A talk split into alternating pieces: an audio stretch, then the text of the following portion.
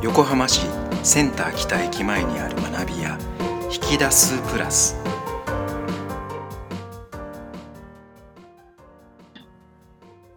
レコーディングよしでいやあのはい。夏のことを喋ろうと思ったんですけどはい。もうこれよく考えたら保護者会とかはい。みんなでまた喋ろうと思ってたことなんですよね。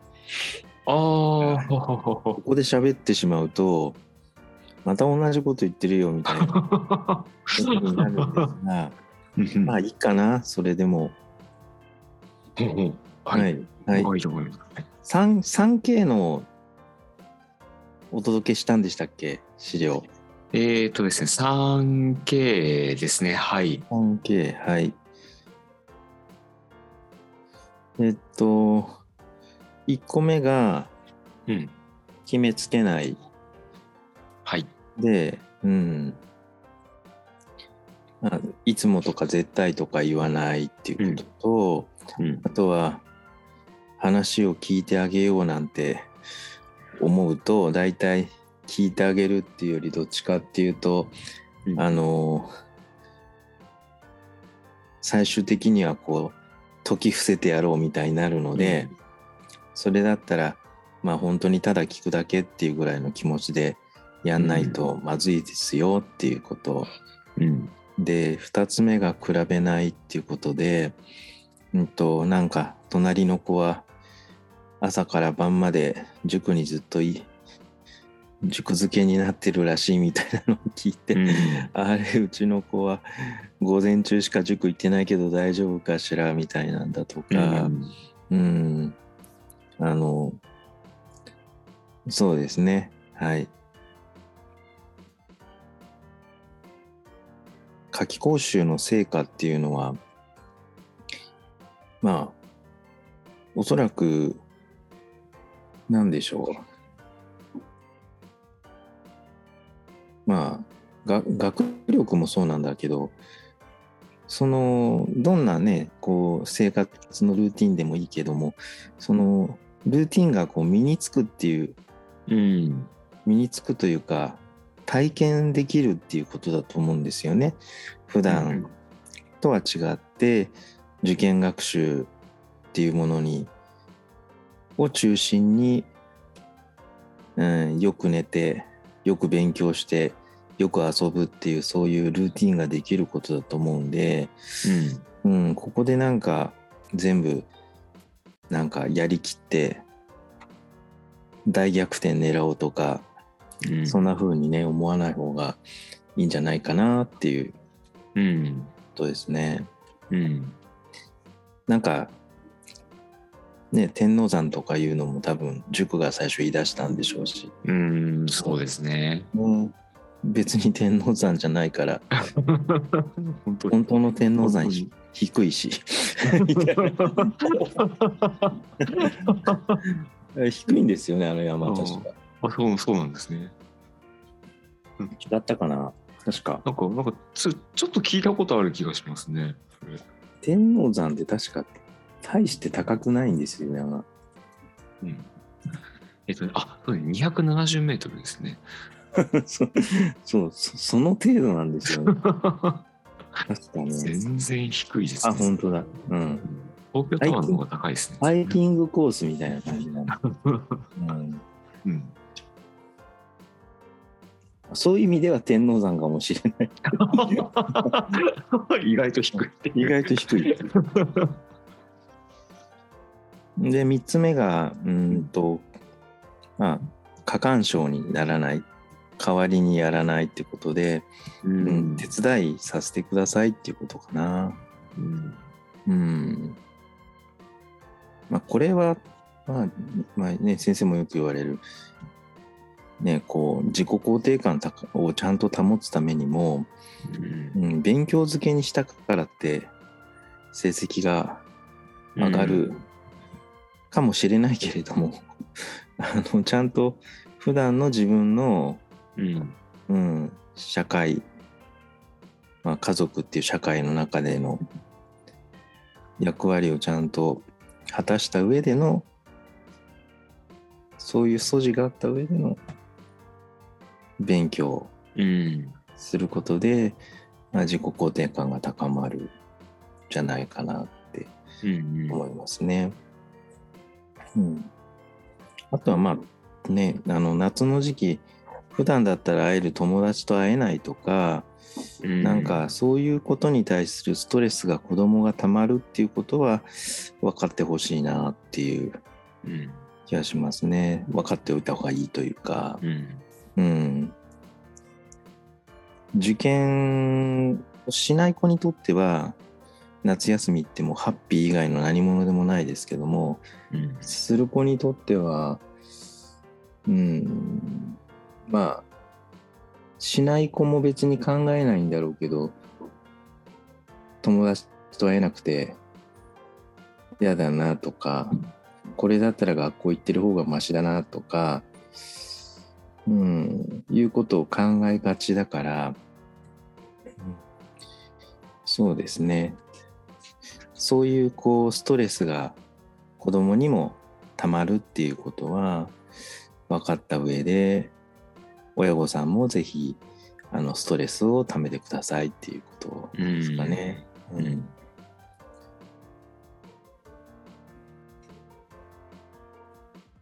そんなとこかな。うん。どうでしょそうですね。うん、やっぱり、あの、自分自身もそれは同じ、うん、うんですね。なんだろうな。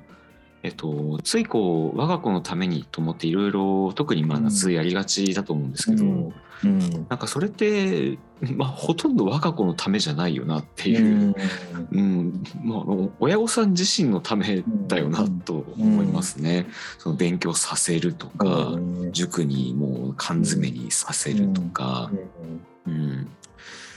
なんでなんか、うん、なんかこう、親御さん自身がこう安心したいっていうのを、なんかいつの間にかこう、我が子のためだからっていう言葉でこう塗り固めてしまっていて、うん。うん、お子さんからしたら全然僕私のためじゃないよなっていう、はい。うん、ことが多いと思います。はい、うん。そういうことありますよね。もう、もう日常ですね、受験生活。うん。うんそうね。コロナになってからお母さんたちも自分の時間がないっていうねそういうああ、ストレスもあるだろうしたまってるんですよねきっとね、わかる、それ。うん。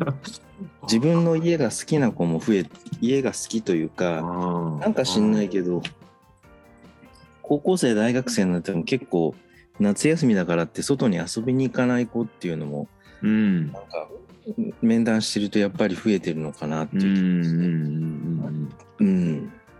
確かに。うちのお兄ちゃん、はいはいはい。外行こうとしないんですよとか、ずっと家にいるから、本当にもうなんか、邪魔で、みたいな。あもうどっか遊んでってくれていいのにとか言って、言ってましたけどね、この、まあでもまあそう思うだろうなと思いますね。ね、外いなくてもね、連絡取れちゃうしね、友達とね。うん。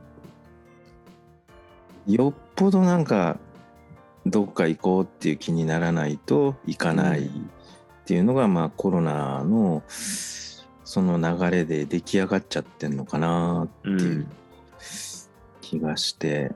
うん。そうですね。うん。うんコロナ前と比べて、うちが快適になりやすくなったと思いますね。ですよね。うん。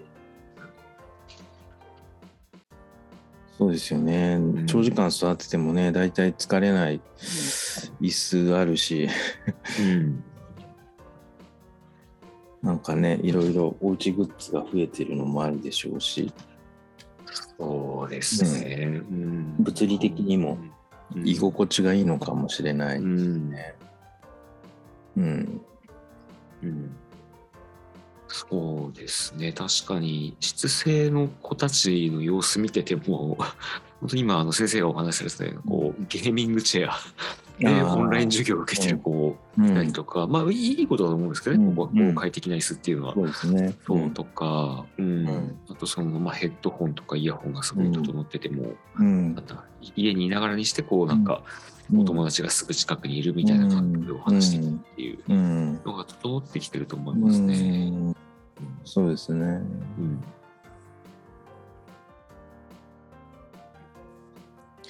そんな内容かな。うんうん。うん。うん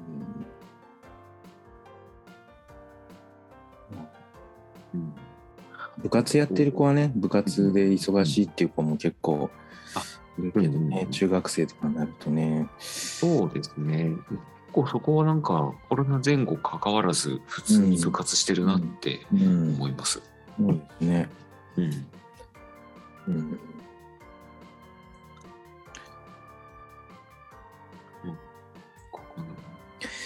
そんなところで、はい。しながら話が脱線したら下で、はい。はい。まあ、いきますかね。はい。はい。えっと、はい。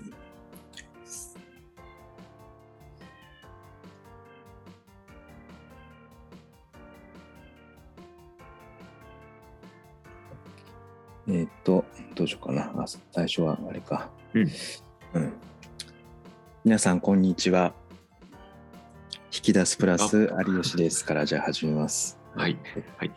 皆さんこんにちは引き出すプラス有吉です、えー長らくポッドキャストなかなか手をつけられなかったんですけれども久々にやってみようという気になりました、えーその気になったきっかけというのはあの外部のある先生に、まあ、聞いたと言っていただいて全部聞いてしまったというふうに言っていただいてすごく良かった次が聞きたいみたいなことを言われたものですから、えー調子に乗って、えーもう一回やってみようと思っています。っていうあの本当にすいませんあの単純な理由なんですけども、えーやってみます。今日は日曜日の午前中ということで、まあ、少しあの気もリラックスしてますので余計なこと喋るかもしれませんけれどもどうぞよろしくお願いします。えーあのいつもの通り今日は、えー引き出すプラスで国語を担当してもらっている、えー鈴江先生と対談という形で進めていきたいと思います。先生よろしくお願いします。よろしくお願いします。お願いします。はい。とまあ、今日のネタとして何がいいかなと思ったんですけど、まあ、夏が近いっていうこともありますのでうん梅雨明けしたところで心地よい夏休みの過ごし方特に親御さんがっていうことですよね。うんそこを少しあの考えてみたいなと思ってます。私これあのここのところ毎年保護者会なんかであのお話ししているので、えーここで喋ってしまうと保護者会でまた喋ってなんだ同じこと毎回言ってるなって 思われそうなんですけれどもまああの他にネタがないのと、まあ、真実は変わらないだろうと。そういうあの勝手な理由でちょっと先に喋っちゃおうかなと思ってます。あの 3K 本当はあの6年生にはね、うん。あの 6K っていうことで6つの K まで増やしてるんですけど一応は45年生の親御様には 3K かなと思って 3K ってことでねあのはい。お話ししてるんですね。うん。まあ一つ目の K が、えっと決めつけないっていうことですね。決めつけない。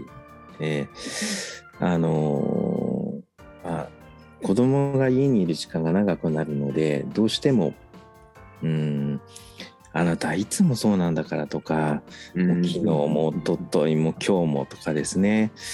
うん。一回こう叱る時にこうやっぱりどうしても100か0かみたいな叱り方になりがちなのかなっていうふうに思ってます。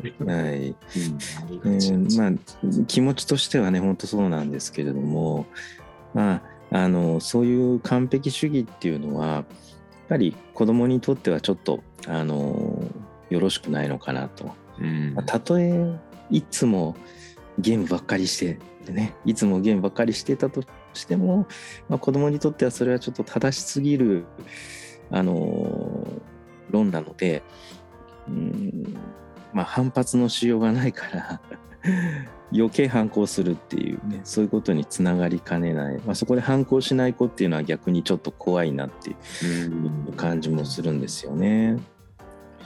鈴江先生はどうですか？まだお子さんねちちょっとさっきチロッと映ってましたけど 小さいですけど。はい。はいいやーそううん、ちっちゃいですけど、なんでしょう、うん、今の話はそうだなって思いますね。なんかじ自分はあんまりそのなんか、あのーななんでしょうね、あのまあ、何々すべきだとか、な何々しなきゃダメじゃないみたいなことはあの言わないようにはしてるんですけれども、はい。まあまあうちの話で恐縮なんですが、やっぱり、はい。まあうちの妻は何々しないとダメだよって、はい。よく言ってるなーってすごい思いながら聞いてました。し、はい。うん、なんかあのうちの子たちのそのお友達のその親御さん、まあ、お母さんはい。お父様がそのちらっとこう話してるのを聞くと、はい。やっぱり何々しないとダメだようってんいう言葉は、うんはい。出てるよなーとうん。思いますね。そうですね。はい。うん。結構ね自戒も込めて感じるとこですけれども、やっぱりこうあるべき理想の姿っていうのがあってうん。そこにこう当てはめようとしようとするとうまくいかなくなるっていうか私もあの結婚当初ですねこれは相手が子供じゃなくて妻ですけれどもうん。やっぱりこうあってほしいとかこうあるべきだみたいな、はい、自分はできるけれども相手はしないことに対しては、うん、そういうのがこう、まあ口癖にはなってなかったかな。でもオーラが出ちゃってたみたいでそれが一番辛いと、うん、下手にこう口で我慢してるからうん。オーラが出るっていう。でうん。あなたは私に理想を求めてると思うけど私はそんなできる人じゃないからみたいな感じで。あなたは あなたはできるからいいよねみたいな。いや自分別にできるわけじゃないけれどもうん。やればできるんだからやろうよみたいなこと言うと、やればできる人のことをできる人っていうのよみたいなね。なんか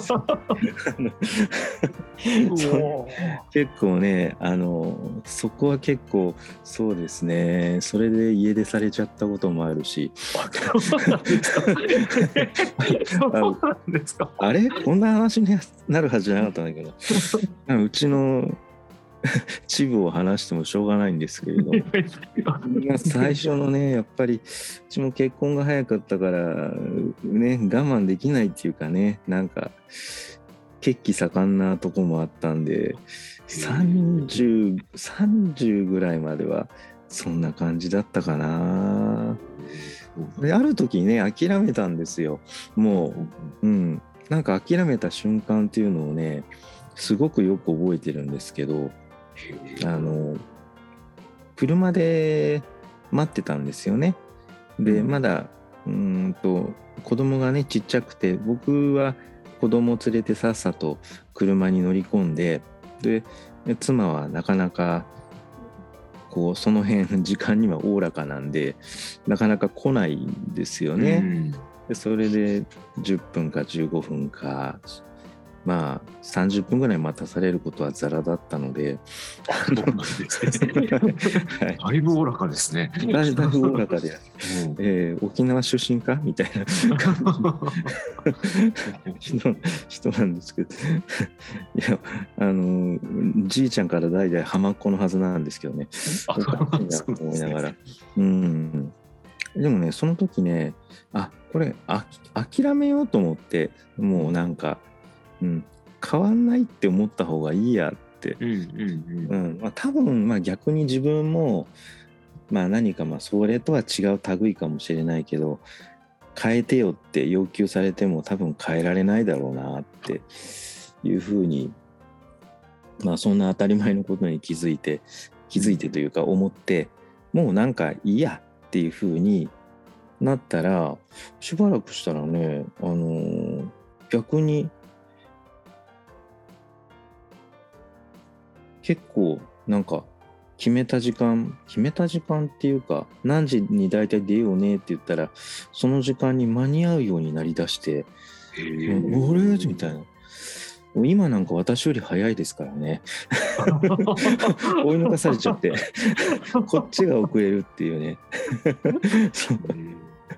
うん、先にねなんかね車出して運転席座ってね、うん、私運転するからみたいな感じで今は本当に頼り頼りがいがあるというかはい。ですね。だからまあやっぱり手放すってすごく大事だなっていうふうにね思いますね。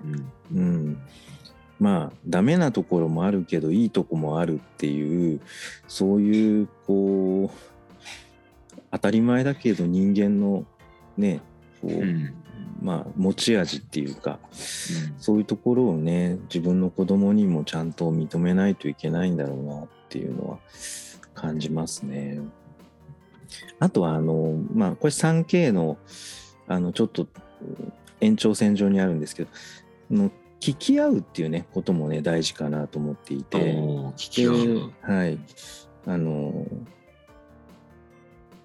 よくねあの、まあ、子供に対してじゃあこう上からガーンと言うんじゃなくてじゃあどうすればいいですかってあのじゃあ話し合ってお互いに納得のいくところを見つけましょうみたいなこと言われるんですけど多分私話し合ってもやっぱり無理かなと思ってて話し合うよりも聞き合うっていうところが大事かなと思うんですよね。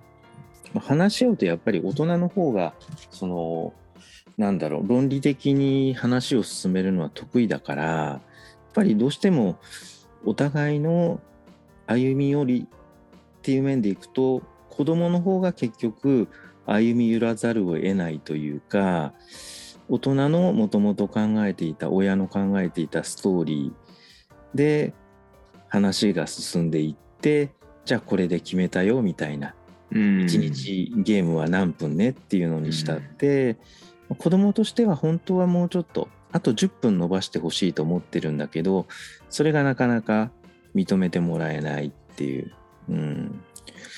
まあ、10分なんて伸ばしちゃっていいじゃないですか別に。30分が40分になったところでそんなに別に 大したことじゃないと思うんで、うん、そこはあの聞き合うっていう態度でいないとなかなかあの押し付けになっちゃうのかなっていうね。あの気がしますね。うんどうですかね？あそれはですねあのかなりあると思いますね。なんだろうな。本当に今先生がお話しされた通りの、はい、親御さんとしては話し合ってるつもりなんだけれども、はい、お子さんとしてはもう解き伏せられたっていう感がすごく強くて、で、まあ、やっぱりそこその辺りねお子さん敏感な子は本当に敏感なので、うん、なんていうかこうあこのこの話は親の思ってるところに着地させられそうになってるなっていうふうにもう感じちゃって、だからもう途中からなんだろうな、もうそんな感じだったらもう別にいいとかどうでもいいとか、うん、知らないとか、なんかそういうこう言葉ばっかりこう繰り返すようになってしまっていて、はい、うん、でなんていうかなその、こう結論そのさっきのその、まあ、ゲームその40分したかったところが30分になったっていうのは、はい、まあ、お子さんにとってもこうそんなに大事なことじゃなくて、むしろそのこうこのこの人は自分のことを解き伏せようとする人なんだっていうのが、うん、うん、その経験の中で印象づいたっていうことの方が、すごいなんかこう後々、うん、ああの時こう言ったじゃないか。とか、話聞いてくれなかったじゃん、結局。っていう思いにつながってっちゃうような気がしますね。はい、うん、それはあるでしょうね。うん、ねあのルールを決めること自体はねとてもいいことだと思うので、はい、あの親御さんのその時々の機嫌でねあのルールが変わるよりはルールを決めてあのみんながそのルールにのっとってちゃんと生活しようっていうふうにするのは、まあ、家族団らん円満の秘訣ではあるのかなと思うんでルールは大事だと思うんですけどね、うん、うん、あのまあ譲り合うっていうこともね、うん、あの大事なのかなっていうふうに思いますね。うんあと最近のゲームはね30分って決めても40分って決めてもその時間じゃ終わらないんですよね。そうなんですね。ええ大体ねもうすごい楽しいようにできてるから、うん、作ってるそういうふうにね作られてるわけで、そうですね、確かに。ええそこで30分とか40分とかであのやめれる子っていうのは相当な自立心の持ち主だなと私は思ってしまうんですよ。1時間やっても多分まだやり足らないぐらいな感じ。イメージとしてはそんな感じなんですけどね。あの最近のゲームやっぱりなんか昔のなんだろうな。